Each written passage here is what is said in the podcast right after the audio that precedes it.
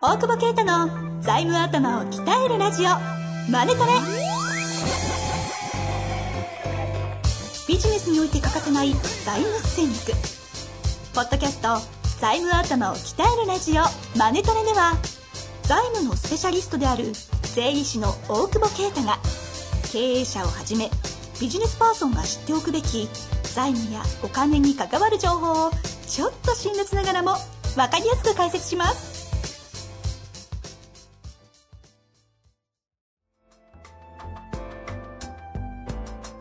こんにちは、遠藤和樹です。森本ひちょりの財務頭を鍛えるラジオ、マネトレ。森本先生、大久保先生、よろしくお願いいたします。お願いしま2す。回目になったら なんか僕も先生になっちゃった。乗っ取られましたね。乗っ取られましたね。よろしくお願いします。だって前回もう森本さん話しまくってましたよ、お金の話。ね、俺あんま喋ってないもんね。まあまあお金の話ね、うん自分の年俸の話とかですね。そうそうそうそうそう。でもでもどうなんですか？大久保さんにとってはお金って何ですか？い。いきなり深い、ジョーさんみたいですね。いいですねそうですよ。それはだって、で、税理士の方がお金をどう捉えてるのかって聞いてみたいです。いい質問されるわお。金武器ですよ。僕、お金にあんま価値を感じてないですけど。し手段とか。なんだろう。ちょっと深い、え？深いな、武器って。やられてるじゃないですか。いきなり。やられた。ワンパンで。やられましたね。乗っ取り乗っ取り返していいっすか？もうちょっと返してください。武器、いや、でも、価値ではないという。なんかをやるときに必要だからね、必要なものが必要なだけあった方がいいかなと思って。うんやっぱその、例えばすごい富裕層で、ね、前残せなかったって話もある。逆に残して10億持ってます、子供いませんって人が相続税怖いって悩むんですよ。別に払えばいいじゃんって死んだ後だから。なんかお金にとらわれちゃってると、なんかよくわかんなくなっちゃうっていうか、必要なもの必要なだけ使って楽しく死ねば、相続税かかんないじゃないですか。うんうん。というか、だから、うん、だからお客さんとかでも、これがやりたいっていうのがあって、そこに対して必要なものを集めて、そこのパワーとして、えーお金っていうものが使えて、っていう感じかな。だから、前回の、もう、すごい儲けるために残すよりは、あの、い生き方としてやっぱ野球選手の方って、まあ短く太くガンってこう稼ぐから、そうするとその先っていうのはやっぱサラリーマンにはならないだろうし、まあ、なんかやっていくっていう時に、あの、見回ってて、そこで金利で生活できるとかは、まあ頑張ったんだから、その期間。いいよねっていう、そんだけの納税もしてるんだし、普通の人もね。障害年収の二人分ぐらいの納税してるわけだから、そんぐらいはいいんじゃねえのっていう、それを、がないのが残念だなっていう、ちょっといい話にしちゃった。いや自分でいや、いや、でも、言ってくんない。大久保さんのね、僕本でね、こんな、あの、なんね、難民みたいな感じですけど、本当ですけちょっどと、二人殴り合いそうででも、本でね、あ、すごいいいなと思ったのは、最後の方に、んどれだけ稼いで、どういう人生が描きたいかとか、はいはいはい。それによって、その、ビジョンが見えてくるっていうのを見たときに、それ僕もちょっとイメージしてた時だったので、ぐさっと刺さったんですよああ、よかったです。まあ、確かになと思って、うん。お金ってすごい稼いで幸せじゃない人もいっぱいいるわけじゃないですか、うんそうですね。逆になくても幸せな人がいっぱいいて、うん。ってことは人生でそのお金と自分のじな中で幸せなところを着地するっていうところなんかちょっとうまく言えないかもしれないですけど、うんやっぱり自分が思ってるものがない限りはどれだけ稼いでも幸せになれないと思うそう、そうですね。うん足りなくても幸せになれないと思うしそうそう、そこはなんかね、バラなんか、特にわ若い子とかそうだとと、とにかく儲けりゃいいんですみたいな。儲けて何すんのみたいなところ。別に儲けた方がいいかどうかもわかんないし、いいかもしれないし、悪いかもしれないし。でもやっぱ面白かったのは、保険かなんかですごい稼いでた人が、この間飯食ってたら、うん。もうな、年取ったら葛飾区だと。もう青山とかで格好つけてね、あの、スポーツジムとか行ってる場合じゃねえと、昼から葛飾区で近くでホッピー飲んでりゃ幸せなんだって、なんか深いなと思って。ね、別にお金が、うん、だから、なんですかね。どういう人生生きたいかの裏側でお金って回ってるから、っていう感じじゃないですか。うんアウトカム次第って話ですね。そうそうそういやだから僕お金って少し足りないぐらいがちょうどいいんじゃないかなと思ってるんですよね。あー。はいはいはいはい。頑張れるじゃないですかもうちょっと稼ぎたいとかああで夢ももうどんどん持てるし、はいはいはかといって少し足りないぐらいなのでお金。も持ってるので、はいはいはいはい。その夢も現実化していけどるわけですよ。なるほど。大きな夢は分かんないですよ。それは叶わないかもしれないですけど、でもその大きな夢をずっと抱き続けれる。うん。それがちょうどいいかなと思うんですよね。なる野球選手。って、野球やった活躍したものが結果としてお金でドーンって返ってくるじゃないですか。はいビジネス界のこう若くて今言ってお金欲しいと思ってる子たちって基本的にお金のためにお金稼ぎに行くじゃないですか。ここ違うじゃないあー僕まさに今そこの瀬戸際というかうん。うん。解説とかって一社いくらでも決まってるんですよね。はいはいはいは今ですね。はい現時点で。僕があの北海道の情報番組とで解説と講演やらせてもらってるんですけどで解説って一回いくらそんなあのびっくりするような高さじゃないんですけど、でも解説すると一日丸々潰れるんですよね。もう練習から見て、でナイターなので。はいはいはで結構試合数って多いので。確かにその現金を取れるんですよ。でオファーをしてもらえることも幸せなんですけど、うそうすることによって未来投資自分がどうしてい,、かなきゃいけないかっていう時間。時間もないですしそれに対してのあのアクションを取れ取っていけない、ここのバランスはね大事にしなきゃいけないなと思っていてでも正直解説って誰もがやれる仕事じゃないんですよね。本当にプロ野球選手で引退された中でもほんの一部ってことそうですよね。ですよね。なのでみんながその解説の仕事したいんですよ。ですよね現実に現金がもらえますし。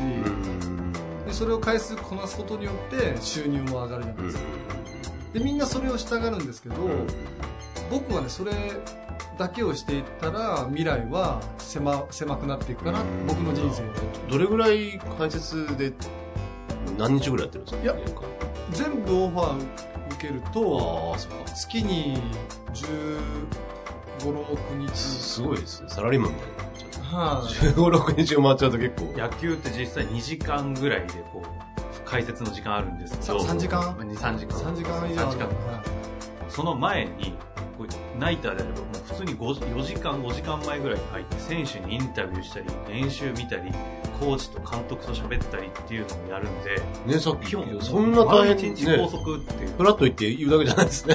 いや、あのーそうする方ももちろんいるんですけどよりねはい、解説の深みを増すためには情報っていうのが必要なので、えー、すごいっす。真面目っすね。いや、まあ、そら、やっぱりね、真面目おじさん。ね、真面目おじさんですオフね。ァーいただいたら、すげえ。うんえーそうなんですね。でも、そこと自分の将来どうなっていきたいっていうののバランスはすごい取ろうとしてますけど、取ろうとしないと、どうしてもそのね、さっき言ったあの、現金を取りに行ってうん。しまって、未来投資してなかったので、後でツケが来る。と思うんですよね。普通に冷静に聞いてて、うん。頭いいっすよね、ね発想。、そうなんですよ。こんなこと普通に、ビジネスマンはあんま考えないですよね。だってそもそも僕なんか、あの、一昨年去年、さ3年前ですね。3年前に引退して、どうししようかなと思ったんですよ。で何ができるもかも分かんなかったので、まず2年ぐらいはもう現役で稼いだ貯金を切り崩しながら、3年後ぐらいにちゃんと収入を得れるようなはいはいはいはい。何かをこう勉強しないとなって思ってたんですよ。へえ、そうよ。で、思ってたんですけど、現実はなんか解説の仕事をいただけたり、テレビの仕事をいただけたり、うん。というちょっと理想と現実がうん違ったんですけども、結果的にはすごくいいバランスだなと。うん収入もあるし、はいはいはい。未来のこともできるし。はいはいはい。このバランスすごい今大事にしてますね。え未来の投資者に何どんなことやられてるんですか？えっとですね、まあ、あの将来の僕の中の夢が、はい。まずコーチ、うん指導者としてという夢があるので、その野球の全ての流れとか。その育成の仕方とか、どうやったら人に伝わるとか、言葉の勉強もそうですし、その辺のアプローチうん。をしているのと、あとはその講演活動はいはいはいはい。自分が今までの人生の中で得てきたもの、まあ、はい遠藤さんも一緒に組んでやってくれてるんですけども、うんそれをどうやって皆さんに提供していいものを生むかはいはいはいはいはい。っていうことのアプローチですよねうーん、なるほどね。公園なんか評判いいっすよね。な、な、何話してんですか？何話してんですか？いや、いい話 そうそう、すげえ聞くのよ。うん。あの僕17年やったんですけど、はい現役で。最初からうまくいったわけじゃないんですよね。うん。最初の6年間ぐらいもずっと2軍と1軍行ったり来たりしてて。ああ、そうですよね。読みましたよ、あれ。はい。き気にしない。あ気にしないで。ありがとうございます あ大久保さんのも読みましたなん なんだ？よ。戦いや、俺なんかね、誰やったりちょっと泣いた、あれ、読んであでも本当に泣いたっておっしゃってましたようん。酔っ払ってたからだけどね。でいやでもね、いいかな。あの、ね、俺はや、俺は野球をやりきったっていうね、あの、これ好きなでも話したけど、あの一言はね、あの、やりきったやつの一言だなっていうか、なんかね、いいよね。だって、栄光の架け橋歌ってる森本さんの歌聞いて、本気で涙出そうになってましたよね。それ覚えてない。なんで？なんで？最後に行った店だからねあそこ本物が歌うとこの曲がこうなるのかって、もう目をうるうるさせながら、覚えてないんですか？信じられない次行きましょう。はい、でもまあまあそうやってね、はいあの、うまくいかなかった時期があって。ある時にポンと結果が出た。瞬間があったんですよね。はいはいはい。で、その時に何が起きてたかとか、で、うまくいき出して、自分がちょっと余裕を持ってしまった瞬間に、何が起きたか、うまくいかなくなっおーはいはいた。で、何が起きたかとか、はいはいはいそのような話を講演させてもらってますね。えーその、あれですか、しだた対象はどういう方なんですか？その、経企業向けの方たちに。でもすごい、もう、幅広いですよね。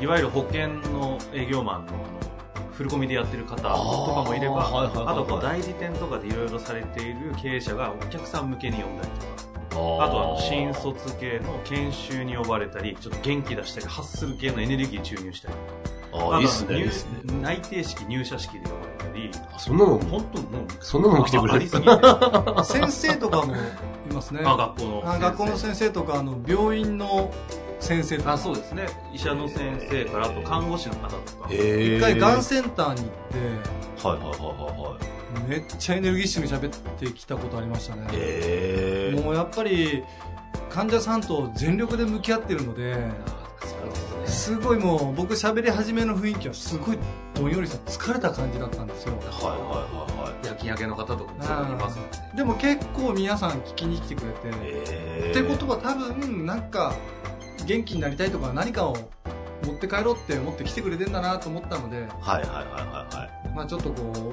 う背中を押せるような、へえ。話したらすごいなんか元気もらいましたってこうすっごいいただいたのであ、そうな。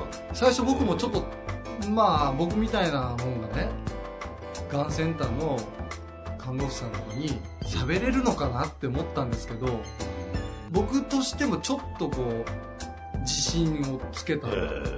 感じでしたね。あこういう方たちにも受け入れられるんだって。うん。あの森本さん、もともとその6年ぐらいうまくいかなくて一軍に行ったっていう、その、うまくいかなくてうまくいったって話もあれば、今度その頂点極めた、ずっとね、ベストナインとかも入られたり、はいはい。はいはいゴールデングラブ賞3回とかっていう、ね、ピッコロやったりとかね、ラーメンマンやったって賑わせた後に、その横浜時代にうまくいかなかったっていうところの話とかをすると、ある種、一般的な言葉で挫折とかっていうんですか？それはいはいはい。みたいな時の、もうマスコミに注目される状況下でのこう挫折の話とか、ちょ聞いただけで、ね、考えられないこう壮絶な苦悩みたいな、へその辺の話やっぱね、生でされると、ーど、どこで聞けるの？どこでも呼んでもらえれば基本的に聞けると思うんですけど、いいっすね。いや絶対呼んだ方がいいですよ。ね。とりあえず元気になる。とりあえず元気になるとりあえず元気。シャブみたいな。い絶対勝ったでしょ今 やいや、大丈夫。この番組これセーフ。セーフなんですか？セーフです、この番組の。でもほら人生って楽しいことばっかじゃ絶対楽しくないと思うんですようまくいくことばっかりはううんまくいかないことがあるから楽しいってことに結構気づかされて、はいはいはいはい。で横浜に僕移籍したのはフリーエージェントって言って、はいはいはいはい。本当に限られた選手しかその権利って与えられないんですよね、しかもそれが成立して僕はじゃあベイスターズっていうチームに来てほしいって言われて。はいはいはい。で本当に期待されていったその3年間が一番結果が出なかったんですよ。ああ、ね。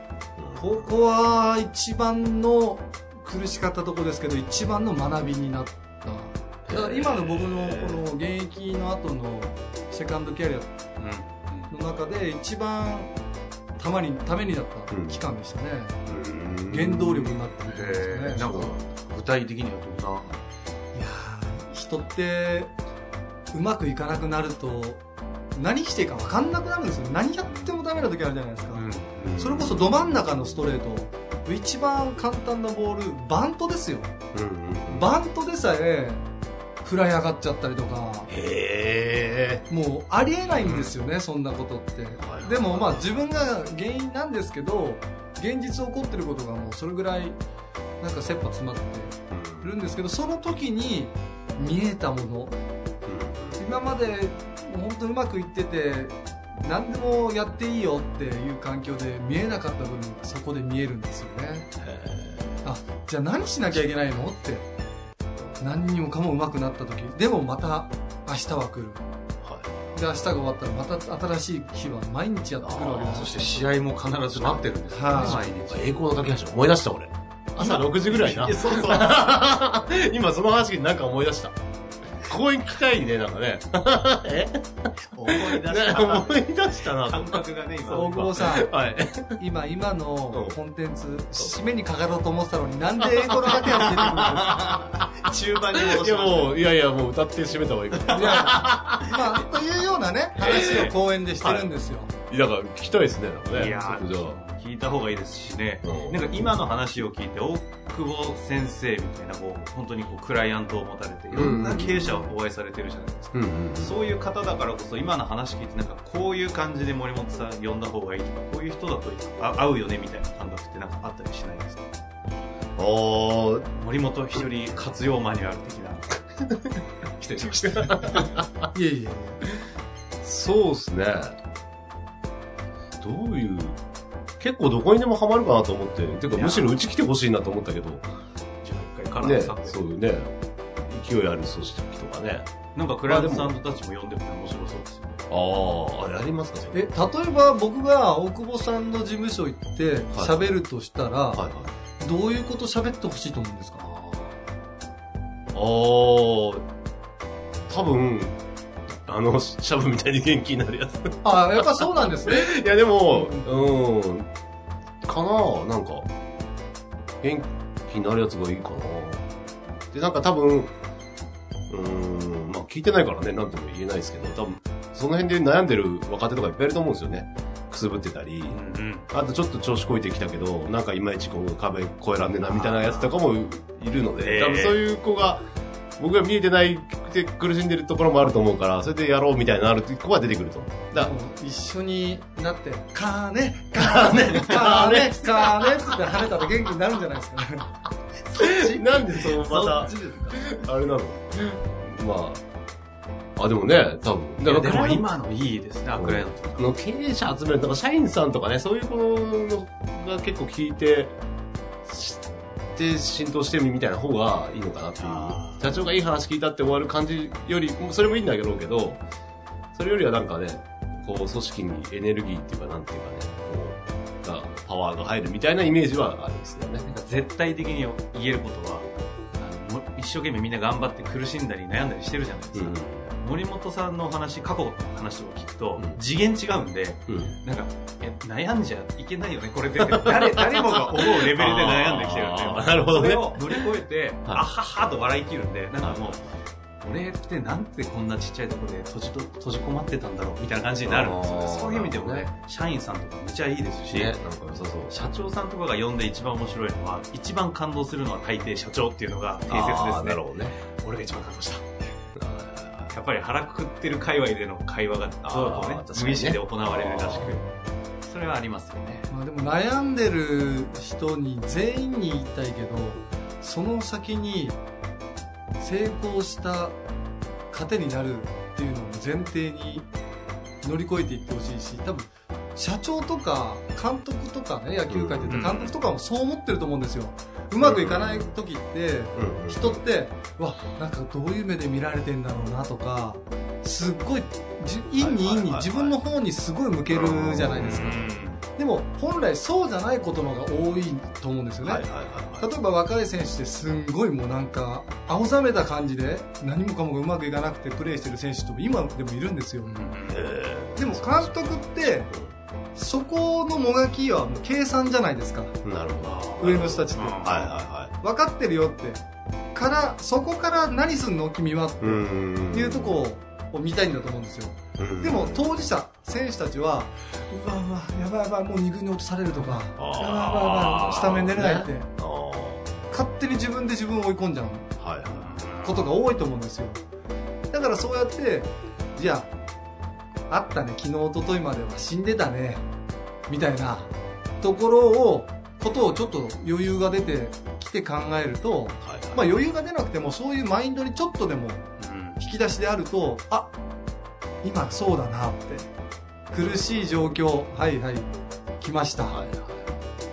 こっからできることって何かなって思えた瞬間多分世界変わってくると思うんですよ。